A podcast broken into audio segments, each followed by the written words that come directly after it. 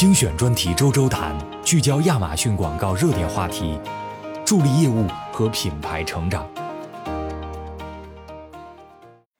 大家好，我是亚马逊广告部门的宇格。那熟悉我们亚马逊广告的卖家朋友呢，可能都已经知道了。我们在亚马逊站内这些熟悉的广告位中呢，除了出现在搜索结果页面上的广告位，现在商品详情页面上的广告位也越来越让人关注。尤其是对于自身商品它本身有一定的价格或者说是特性优势的这些卖家呢，他们更是十分看重这个出现在消费者购买决策最终端位置上的广告所带来给我们的相关流量。大家可能听到过一种广告打法，叫做全面占领搜索结果页面，这样一个有点偏激，然后进主动型的广告策略。那么商品详情页面呢？我们是否也有办法去能够全面占领商品详情页面上的广告位呢？今天我们就来聊一聊这种打法。首先呢，我还是先给大家提一个醒儿，这种全面占领商品详情页面广告位的广告策略呢，它更适用于自身商品，它本身有一定的价格优势。或者说，它与其他竞品相比，它的特性更加鲜明的这些卖家来采用，因为这种出现在别人的 listing 页面上的广告，它更需要你的商品有明显的去优于这个 listing 商品上的一些特征，这样才能够转移消费者的这个注意力和购物欲望到你的商品上。所以，盲目的去投放商品详情页面位置的广告，而你的商品并没有明显优势的话呢，那其实就是花钱去买个响，可能转化效果并不会太理想。目前在商品详情页面上的位置呢，有我们展示广告，也就是 DSP 的位置，也有后台自助广告的位置。那我们今天不会去介绍 DSP 这种管理式的广告服务的投放，因为这个它本身是有一定的起投价格门槛的，而且也需要你与你的客户经理去一一讨论这个投放策略的一种广告产品。我们更多的呢，还是来聊一聊广大卖家朋友都可以去用到的这个自助式广告的一些投放策略。所以呢，也就是一个带引号的这个全面占领商品详情页面的广告位，并不是真正的去把商品详情页面上的全部广告位都用完。截至目前呢，后台自助式有三种广告，第一种是商品推广广告，第二种是品牌推广广告，第三种呢就是我们说的展示型推广广告。这三种广告产品都可以通过 product targeting，也就是商品投放的这种投放模式呢，去把你的广告投放到商品详情页面上。所以说，如果你想要得到尽可能多的去把你的商品详情页面上的广告位去占领到，不要仅仅去关注于商品推广、品牌推广和展示型推广呢，我们都可以一起用起来。由于他们的投放方式，还有说广告创意的不同呢，也就为你提供了更多维度的去抓住消费者眼球的这样一个机会。先来说说大家最熟悉的商品推广广告。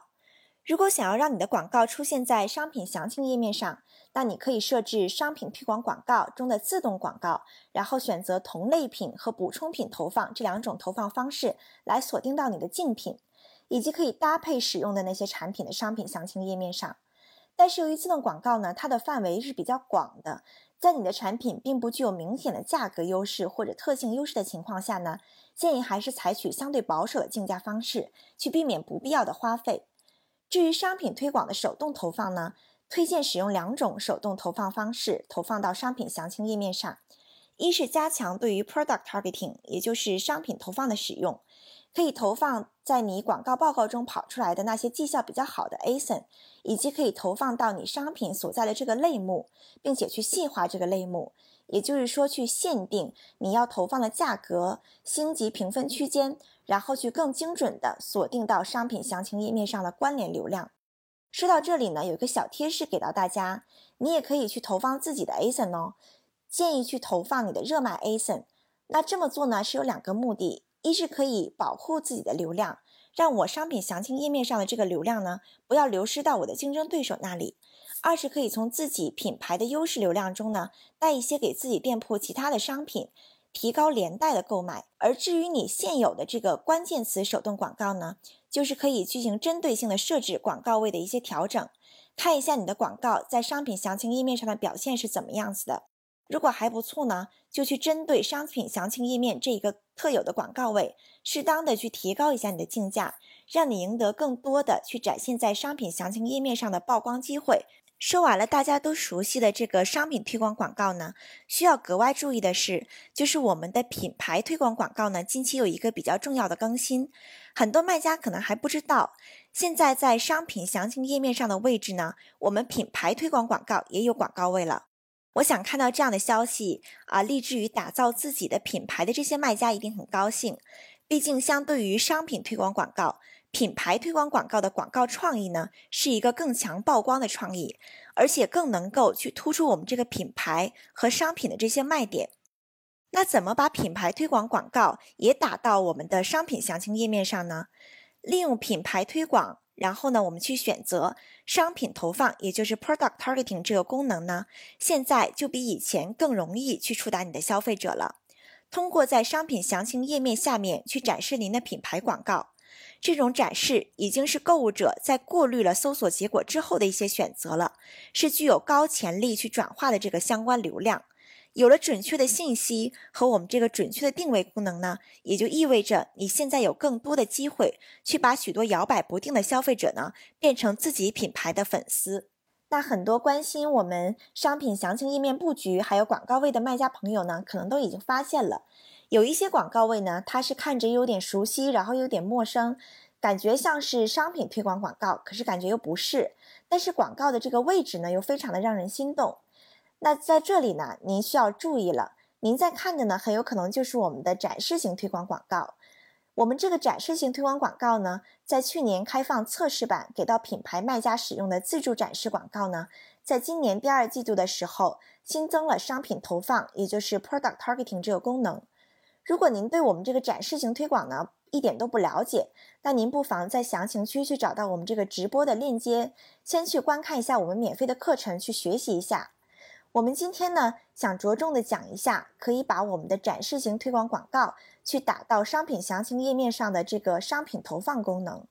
那具体的操作流程呢，我今天就不一一的赘述了。我们来说一个比较明显的特点。也就是展示型推广中的这个商品投放广告呢，现在已经支持去启用促销和优惠的这个标记，因此消费者在看到您的这个广告之后呢，是可以看到这个商品是否是处于促销和优惠的这样的一个状态。商品投放广告呢，它将显示在相关的广告位，比如说是产品描述页面、买家评论，或者说亚马逊购买按钮的下方。那在这里我们要画一个重点。这些广告位呢，是不是都很让人心动啊？因为它无限的去接近了我们想要触达的人群，并且呢，介于这个展示性推广也是按照点击收费的，所以利用它的这个商品投放功能去抢占到我们商品详情页面上的广告位呢，大家不妨去尝试一下这种投放方式。那除此之外呢，有别于我们的商品推广还有品牌推广的商品投放功能呢，展示性推广呢，可以让你建立自己的受众。以满足对效果更全面的这个广告解决方案的需求，卖家可以现在同时去利用在营销和商品投放这一强大的组合，去在受众在亚马逊网站内外开始，或者说已经完成了购物之旅时候，进一步的去重新吸引他们。